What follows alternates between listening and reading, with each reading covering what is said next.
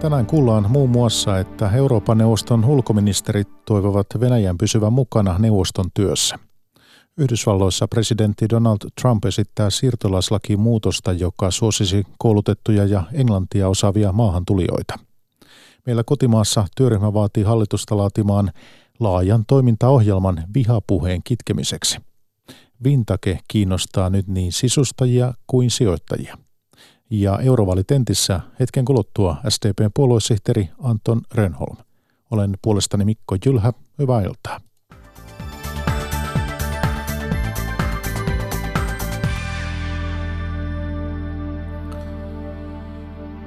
Venäjä on luvannut hoitaa taloudelliset velvoitteensa Euroopan neuvostolle.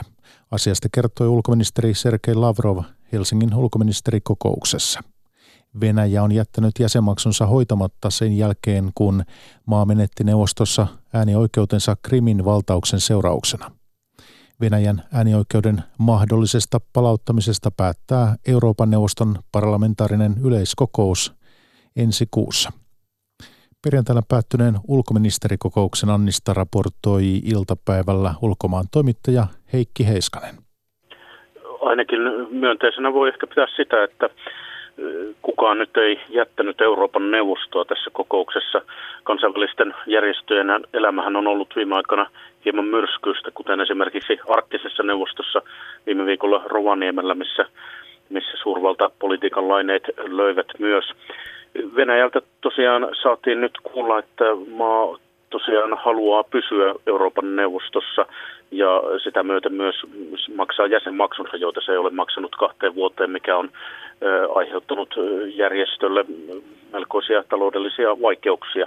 Mutta asia ei ole mitenkään ratkaistu. Tämä oli ministerien lausuma ja seuraavaksi se on tämän parlamentaarisen yleiskokouksen kansanedustajien käsissä, että saako Venäjä siellä äänioikeutensa takaisin. Eli vääntö tämän asian tiimoilta jatkuu. Kesäkuussahan olisi tämä parlamentaarinen yleiskokous perusongelma ei ole ratkaistu, että Venäjä pitää kiinni Krimistä ja Itä-Ukrainan konflikti kytee yhä. No miten Ukraina on reagoinut tähän kokouksen lausumaan? Jututin tuossa äsken Ukrainan pysyvää edustajaa Euroopan neuvostossa Dimitri Kuleba. Ukraina katsoi, että tämän äänioikeuksien palauttaminen tuolla parlamentaarisessa yleiskokouksessa olisi myönnytys Venäjälle ilman, että Venäjä itse on tehnyt mitään myönnytyksiä näissä asioissa. Ja Ukrainan mielestä tämä heikentäisi Euroopan neuvoston arvovaltaa esimerkiksi lainsäädännön kehitystyössä Ukrainassa, johon Euroopan neuvosto on osallistunut omalta osaltaan. Ukraina ei kuitenkaan aio jättää järjestöä, Kuleba sanoi. No Euroopan neuvoston puheenjohtajuus siirtyy nyt Suomelta Ranskalle. Miltä neuvoston tulevaisuus näyttää?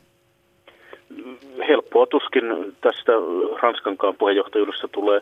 Nämä samat ristiriidat ovat yhä olemassa ja Pitää muistaa, että Venäjä ei esimerkiksi ole kovin tyytyväinen Euroopan ihmisoikeustuomioistuimeen, jonka useissa tapa- joka useissa tapauksissa on antanut Venäjälle langittavia, Venäjän valtiolle langittavia tuomioita. Eli varmaan näitä keskusteluja jatketaan ja vääntö jatkuu. Toisaalta tämä Euroopan neuvosto toimii jonkinlaisena kansainvälisenä foorumina. Helsingissä esimerkiksi tämän kokouksen yhteydessä tapasivat erikseen Venäjän ja Puolan ulkoministerit, mitä ei ole tapahtunut sitten vuoden 2014. Merja Vindia haastatteli edellä. Politiikkaradion Eurovalitentissä oli tänään STPn puoluesihteeri Anton Rönholm. Hän saa vastattavakseen muun muassa kysymyksiä, jotka liittyvät EUn liittovaltiokehitykseen sekä verokilpailuun toimittajina Linda Pelkonen ja Tapio Pajunen. Euroopan unioni on maailman mitassa ainutlaatuista valtioiden välistä yhteistyötä. Näin lukee SDPn eurovaaliohjelmassa suurin piirtein näin. Tämä ei ole teille demareille kuitenkaan siis riitä, koska haluatte, että EU ei ole vain valtioiden välistä yhteistyötä, vaan yhä enemmän ja yhä syvenevää liittovaltiota – teillä on federalistinen linja. Se ulottuu aika laajalle. Siis te vaaditte, että EU määrittelisi enemmän työlainsäädäntöön ja sosiaaliturvaan liittyviä oikeuksia. Te vaaditte EUlle yhteistä pakolaispolitiikkaa, haluatte vahvistaa EUn yhteistä rajavalvontaa, haluatte viimeistellä pankkiunionin, lisätä määräenemmistöpäätöksen tekoa perussopimusten puitteissa. Eli valtaa pois yksittäisiltä jäsenmailta, enemmän valtaa unionille. Tämä on teidän linja. Niin, tuossa tuli paljon niitä tavoitteita, mitkä meidän vaaliohjelmassa tulee esille, mutta se oli kyllä toimittajan sanotusta sitten se alku siitä liittovaltiosta. Ähm, mutta on, pitää paikkaansa, että me olemme aina olleet tietysti yli sata vuotta jo suomalaisen työntekijän tavallisen palkansaajan asialla tässä maassa ja myös sosiaalidemokraattisena liikkeenä, niin, niin sillä tavalla maailmanlaajuinen ja Euroopan laajuinen liike oltu, että olemme aina uskoneet siihen, että rajat ylittäviä haasteita, ongelmia voi ratkaista vain rajat ylittävin ratkaisun ja, ja niistä unioni on tietysti erinomainen ja ainutlaatuinen esimerkki, niin kuin siinä ohjelmassa lukee. Eli, eli se on demokraattisesti päätetty. Ihmiset ovat vapaaehtoisesti ja Euroopan kansat ja ihmiset halunneet yhdessä lähteä tekemään ja luovuttaneet myös sitten osan siitä päätösvallasta sinne keski- tai niin kuin yhteiseen päätöksentekopottiin sen takia, että päästään paremmin eteenpäin. Eli sitä ei ole tehty väkivallalla, sitä ei ole Napoleon mm. tai mikään muu Mutta tästä, tästä teidän ohjelmasta saa sellaisen kuvan, että haluatte vielä enemmän tiivistää tätä eurooppalaista yhteistyötä ja viedä vielä enemmän valtaa niin kuin pois kansallisvaltiolta sinne EUun. Niin kansallisvaltion valtahan on sillä tavalla suhteellista, että jos mietitään vaikka tätä aggressiivista verosuunnittelua, verovälttelyä, kysymyksiä, jotka vievät Euroopan tasolla äh, kymmeniä, jolle satoja miljardia vuosittain niin kuin meidän yhteisistä resursseistamme, meidän hyvinvointiyhteiskuntamme käytöstä, jota sit, joka sitten menee koulutukseen ja vanhusten palveluihin ja muuhun, niin, niin raha muualle jää, jää, sen, jää sen saamatta. Niin sehän on tavallinen keskiluokka ja rehelliset yritykset, jotka sen maksavat.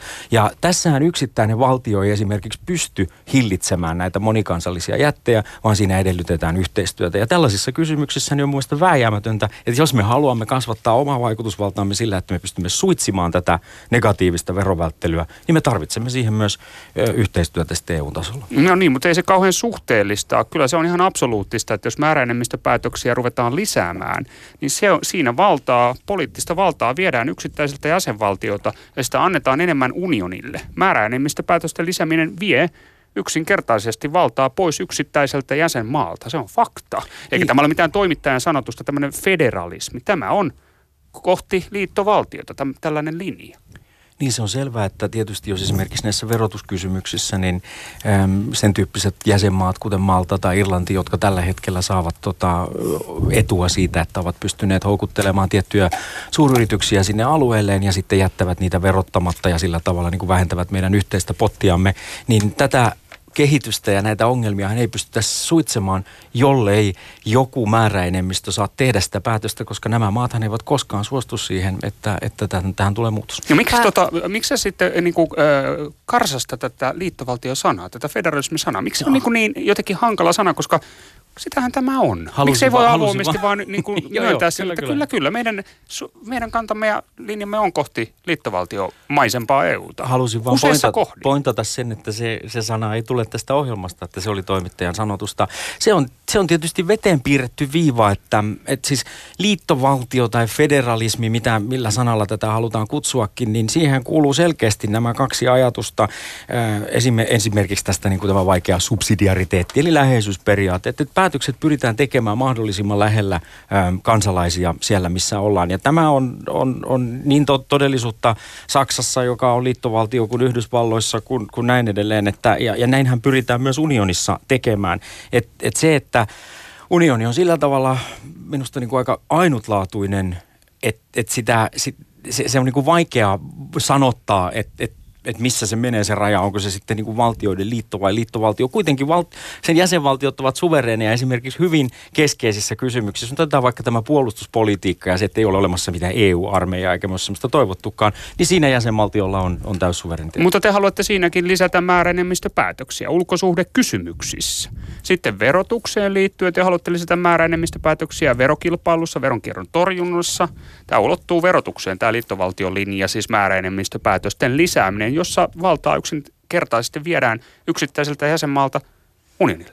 Niin, siis kysymys tai muille. Kysymys on kuin. nyt siitä, että, että koetaanko, että meillä tällä hetkellä on enemmän valtaa äm, sellaisessa päätöksentekojärjestelmässä, joka, joka meillä on. Koetaanko me aidosti, että Suomi esimerkiksi näihin verotuskysymyksiin pystyy tämän kokoisena maana vaikuttamaan äh, tehokkaammin niin, että että me olemme tässä nykyisessä järjestelmässä vai siinä, että siihen tulee muutoksia. Ja meidän analyysimme on kyllä ollut se, että, että jonkun verran näitä muutoksia täytyy tehdä. Ei olemassa mitään sellaista lopullista päämäärää siihen, että, että minkälainen pitäisi olla Euroopan valtioiden liitto tai Euroopan unioni. Sehän elää jatkuvasti ajassa, mutta sen pitää olla tarkoituksenmukainen ja sen pitää olla semmoinen, että se tuottaa ihmisille aidosti etuja. Siis kysymys, minusta niin kuin tässä meidän Eurooppa-keskustelussa koko viimeisen vuosikymmenen niin on ollut hirveästi puhetta siitä, että, että, että mille, mille toimielimelle täytyy saada enemmän toimivaltaa tai että mikä on parlamentin ja, parlamentin ja neuvoston välinen toimivaltajako. Nämä on tietysti tärkeitä kysymyksiä ja nythän parlamentti on kasvattanut valtaansa varsin paljon. Mutta se aidosti ihmisten hyväksyntä ja usko siihen, että joku järjestelmä toimii heidän hyödykseen, niin sehän tulee niistä konkreettisista päätöksistä, mitä siellä tehdään. Ja tämä liittyy sitten taas siihen, että kuka korjaa hedelmät, eikä näihin toimivaltakysymyksiin. Okei. Okay. Hei, tästä mainitsit tämän Irlannin. Siellähän on kiinnostava tilanne, nimittäin Irlannissa yhteisöveroaste on 12,5 prosenttia, kun Suomessa se on 20. Irlanti on houkutellut maahan isoja tämmöisiä ICT-jättejä näillä e- edullisilla verodiileillä, muun muassa Apple, Google. Näiden yhtiöiden osuus Irlannin bruttokansantuotteesta on valtava.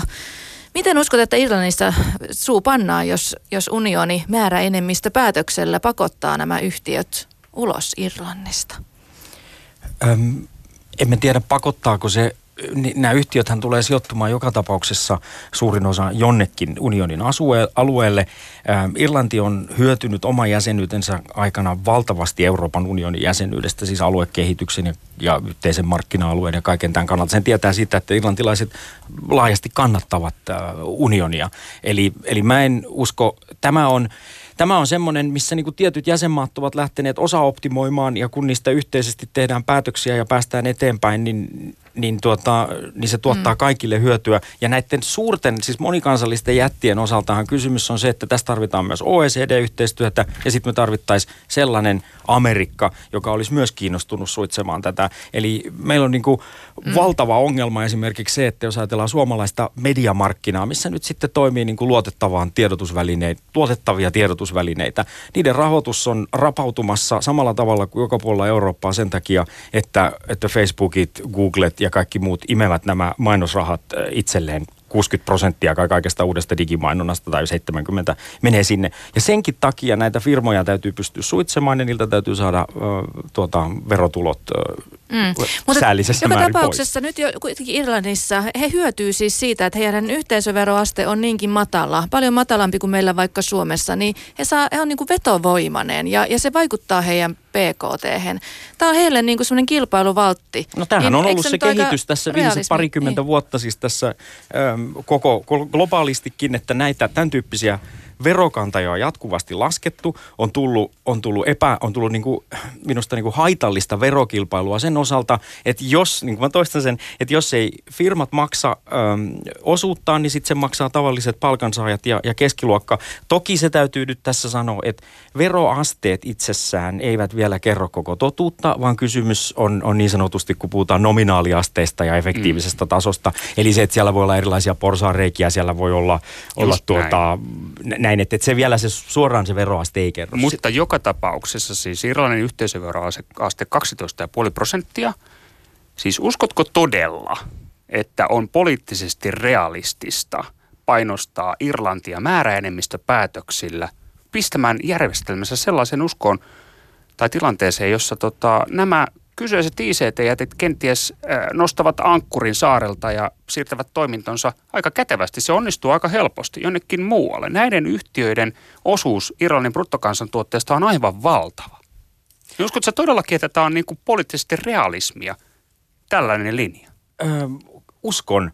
Kyllä uskon. Oikeasti. se, että, se, että ensimmäisenähän tässä mikä esitys Aikuisten on, oikeasti uskon. Ensimmäinen se esitys, mikä nyt on tehty, mikä on itse asiassa pyörinyt jo varmaan 15 vuotta, on nämä yhteiset, äh, yhteiset yritysverotuksen kannat. Eli, äh, tai siis se mistä puhutaan tämä niin kuin verokanta, että, että mistä sitä veroa kerätään. Että ne pitäisi unionissa saada määriteltyä yhtenäisesti, että, että, että mikä se verokanta on ja sitten sen jälkeen katsoa sitä, että, että mitä, ne, mitä ne asteet on. Ja tämä on nyt se, mistä minusta tuntuu olevan niin kuin laaja, y, aika laaja yhteisymmärrys kuitenkin puolueiden välillä, että tämä niin sanottu CCCTB ö, tuota, pitäisi saada säädettyä ja sitten sen jälkeen siirtyä siihen, että, että, että miten OECDssähän tehdään tätä työtä jatkuvasti ja minä uskon sen, että, että niin kuin jäsenmaat ja myös unionin ulkopuoliset maat näkevät sen, että meidän julkiset finanssit ovat sulamassa pois. Me tarvitsemme verotusta, erityisesti mm. nyt kun tämä digitalisaatio etenee. Tämä muuttaa myös meidän työmarkkinoita. Meidän niin kuin palkkatuloverotus on tietysti valtava suuri osa myös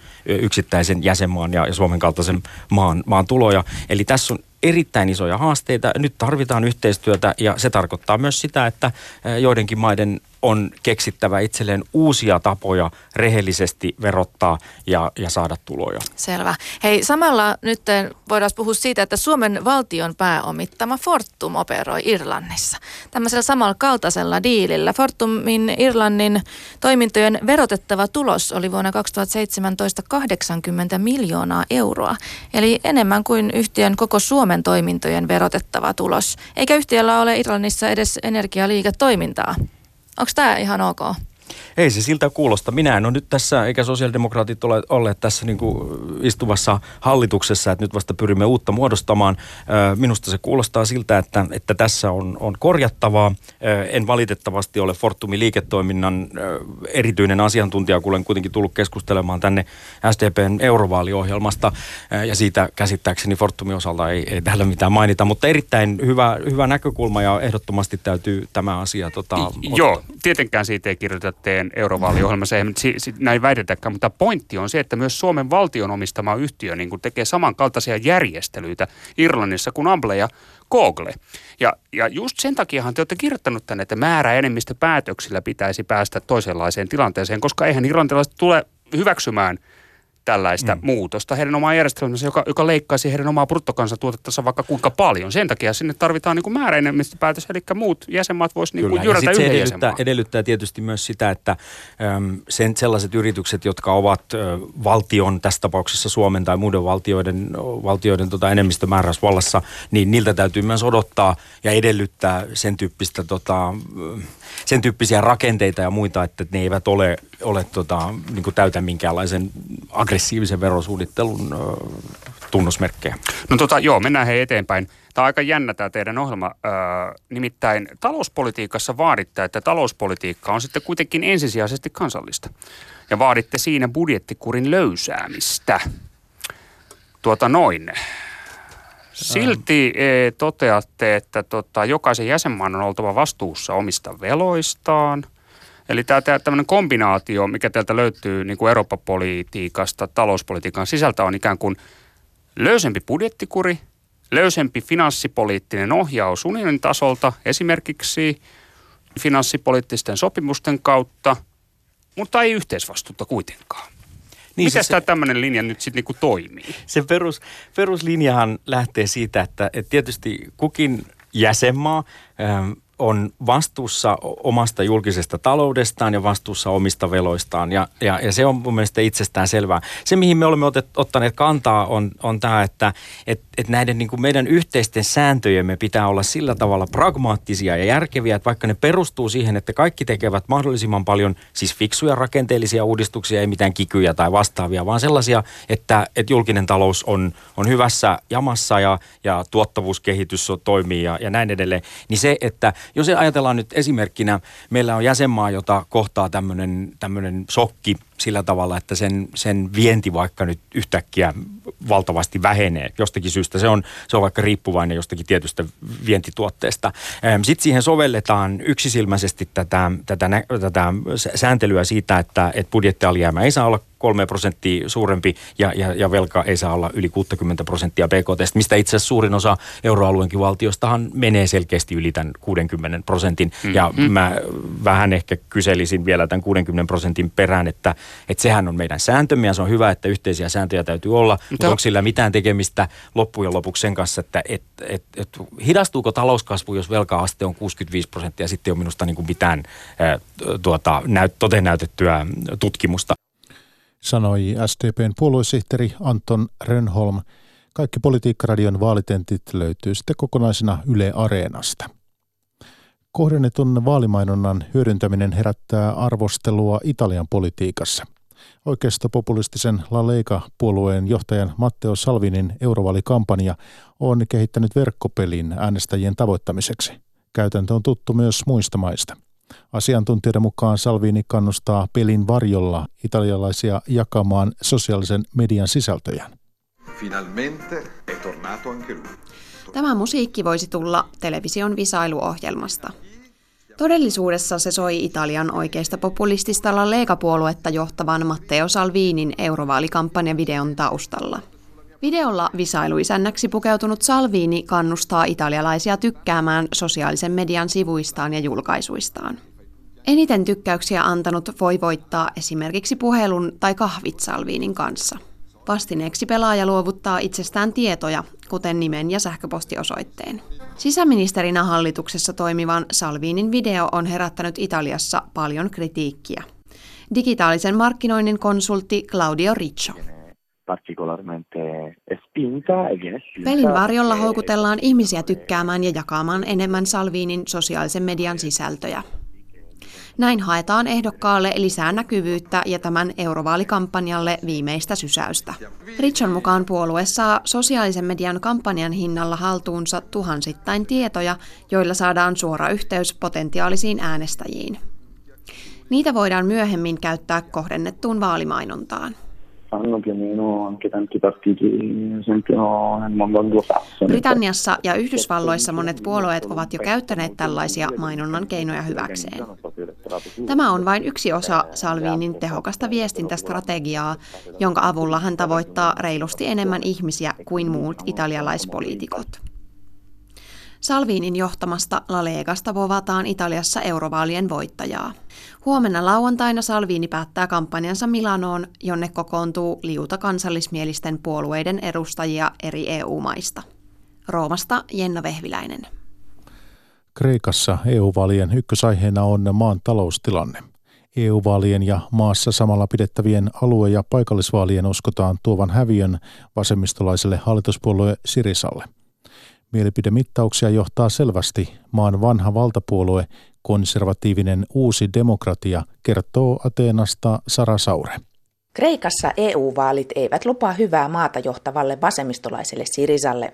Keskiluokkaa menoleikkauksilla ja veronkorotuksilla rankasti koetellut kolmas lainaohjelma on päättynyt, mutta äänestäjät eivät anna Sirisalle anteeksi viime vuosien koettelemuksia. Η ζωή μας είναι φορτωμένη έτσι πολύ αρνητικά θα ήθελα να δοκιμάσω και άλλου είδους πολιτική.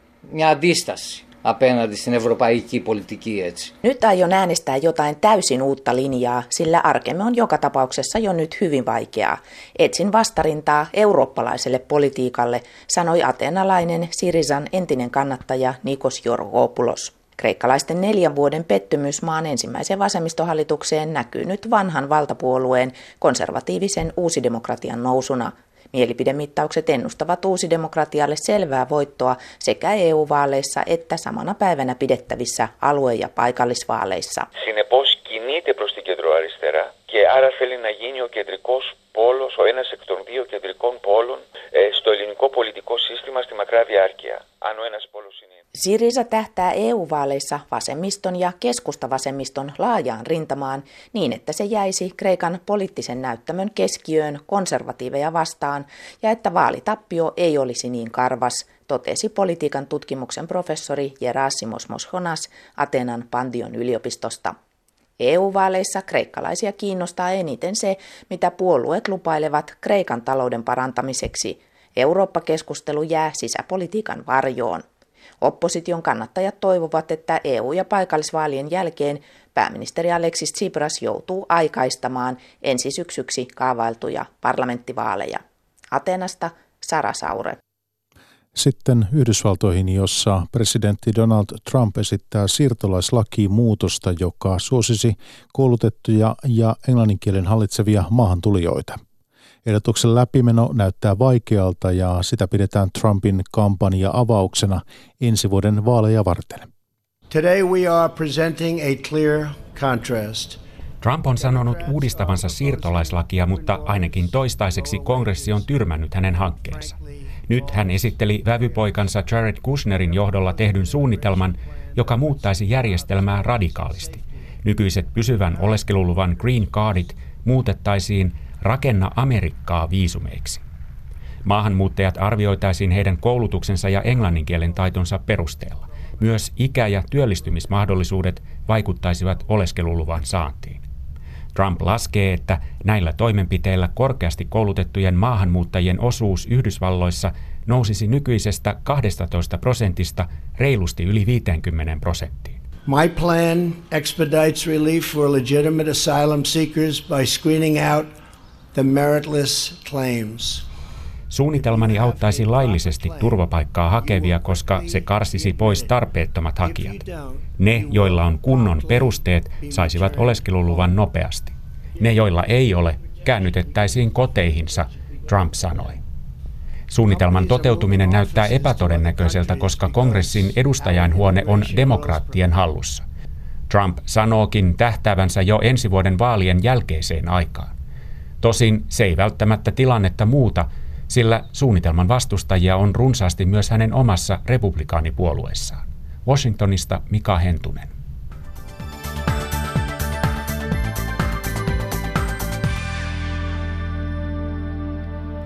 Jatketaan sitten kotimaan kuulumisilla tässä päivätunnissa osuudessa. Kolmen ministeriön asettama työryhmä vaatii toimia vihapuheen kitkemiseksi. Työryhmä kehottaa valtioneuvostoa laatimaan vihapuheen vastaisen toimintaohjelman, jolloin vihapuheen vastaista työtä voitaisiin jatkossa tehdä nykyistä tehokkaammin. Ryhmän mukaan vihapuheen kitkeminen edellyttää hallitusohjelman tasoisia toimia. Vihapuhe-työryhmän puheenjohtaja arkkipiispa emeritus Kari Mäkinen. Tämä on niin vakava asia, että tähän on tarpeen puuttua valtakunnan johdon taholta. Laajan toimintaohjelman käynnistäminen, laatiminen ja rahoittaminen on valtioneuvosto ja itse asiassa hallitusohjelman tasoinen asia, jotta sille saadaan niin kuin riittävä painoarvo, jotta se ei ole vain joidenkin erillisten yksittäisten toimijoiden yritystä. Työryhmä esittää muun muassa vihapuhetta tutkivan osaamiskeskuksen perustamista ja päivittäisi lainsäädäntöä. Asiantuntijat pitävät isän ja äidin yhtä pitkiä vapaa-kiintiöitä mahdollisina. Kaikki hallitusneuvottelujen puolueet uudistaisivat perhevapaisiin tasajaon. Vaikein kysymys on, kuinka paljon kotihoitoa tuetaan ansiosidonnaisen rahan päätyttyä. Tiina Länkinen. Yksivuotiaan isä Mikko Sepänmaa piti viime kuussa isyysvapaata ja on jo vaihtanut työläisen arkeen. Kuinka tasan teidän kotona hoitaminen tulee menemään vanhempien kesken? No toive tietysti olisi molemmilla, että se menee tasan. Pakkohan se on myöntää, että vaimo hoitaa enemmän. Hallitusneuvotteluita käyvissä puolueissa kaikilla on tahto tasakiintiöihin. Joukosta useimmat puolueet ajavat puolen vuoden korvamerkittyjä vanhempainvapaita kummallekin vanhemmalle. Sellaisesta ei ehkä heti sovita, kun neuvotteluja johtavan SDPn mallissa kiintiöt ovat tuota lyhyemmät. Terveyden ja hyvinvoinnin laitoksen erikoistutkija Johanna Närvi. No nykyinen äitiysvapaa on neljä kuukautta, eli jos isien vapaa pidennettäisiin siihen neljään kuukauteen, niin niin se pitäisi nykyisestä semmoisen vajaa pari kuukautta. Että kyllä se ö, olisi ihan mahdollista. Työllisyysvaikutukset ovat joka tapauksessa pienet. Senkin takia väännetään siitä, paljonko kotona oloa pitää tukea, kunnes lapsi täyttää kolme vuotta. Keskusta porrastaisi tukea pienemmäksi kotihoidon venyessä. SDP maksaisi tietyn määrän euroja, joiden pitää riittää, kunnes vanhempi palaa töihin. Johanna Närvi. No itse näen, että, että siinä on kyse melko lailla samasta asiasta. Varmasti paine sen uudistuksen onnistumiselle on, on kasvanut. Ja itse näkisin, että nyt hallitusneuvotteluissa mukana olevilla puolueilla on kyllä paljonkin samansuuntaisia lähtökohtia. Puolueet eivät kesken hallitusneuvotteluiden halunneet antaa asiasta haastatteluja. Oman aikansa parasta suunnittelua olevat vintage-esineet kiinnostavat yhä useampia suomalaisia. Sisustajien lisäksi myös sijoittajia. Esimerkiksi tietylle vuosikymmenelle sijoittuvat elokuvat ja TV-sarjat luovat trendejä ja nostavat tuon ajan esineiden hintoja. Maarit Aulasmaa. Helsingin Ullalinasta löytyy yksi pääkaupungin monista vintage-liikkeistä. Lähes tuhat neliötä kellaritilaa on täynnä huonekaluja, astioita ja muita vanhoja tavaroita. Vintageksi määritellään yleensä 1920-luvulta 70-luvun lopulle valmistettuja esineitä, mutta moni laajentaa käsitettä 80- ja 90-lukuihin. Taidehistorioitsija Katja Veilan Särmälä korostaa, että kaikki vanha ei ole vintitsia, vaan sitä on oman aikakautensa paras tuotanto. Vintage-esineet on monesti laadukkaasti tehty, niissä on korkealaatuinen materiaali. Joskus niistä on tehty pieni erä, eli niitä on vaan tehty tietty limited edition määrä, joka sitten voi nostaa myös niiden arvoa. 50- ja 60-luvut ovat yhä vintage-harrastajien suosiossa. Esimerkiksi tuon ajan rottinkin huonekalusta on viime aikoina maksettu koviakin hintoja huutokaupoissa. Ylipäätään kodin sisustukseen menevät esineet ovat nyt haluttuja. Tunnettujen suunnittelijoiden kuten Tapio Virkkalan, Timo Sarpanevan, Alva Raalon ja Paavo Tynelin muotoilu on aina kysyttyä. Moni hankkii vintage-esineitä varta vasten sijoitusmielessä – Fasani Antiikki ja Helsinki Second Hand liikkeen kauppias Jan muistuttaa, että silloin täytyy osata valita esineet oikein ja tietää suurin piirtein hintataso, ettei maksa liikaa. Välillä kannattaa ihan oikeasti maksaa, se täytyy muistaa. Mutta siinä täytyy olla äärimmäisen varovainen, jos sijoitusmielessä lähtee ostamaan. Että se on, on tämä tulevaisuuden ennustaminen on ihan yhtä vaikeaa kuin jossain osakkeessakin. Moni pohtii, mitä esineitä kannattaisi hankkia nyt, jotka ovat ehkä 30 vuoden kuluttua vintitsiä. Taidehistorioitsijan mukaan ei ainakaan massatuotantoa, vaan jotain uniikkia. Tunnettujen suunnittelijoiden, jotka nyt on arvossaan, joita on kenties palkittu kansainvälisesti ja on tehneet kansainvälisen uran, niin ne on ehkä ne varmimmat, johon kannattaa sijoittaa. Toisaalta monesti voi olla täysi yllätyskin, mistä tulee keräilyklassikko. Tuskin kukaan 90-luvulla arvasi, että myöhemmin sen ajan muumimukeista maksettaisiin satoja, jopa tuhansia euroja.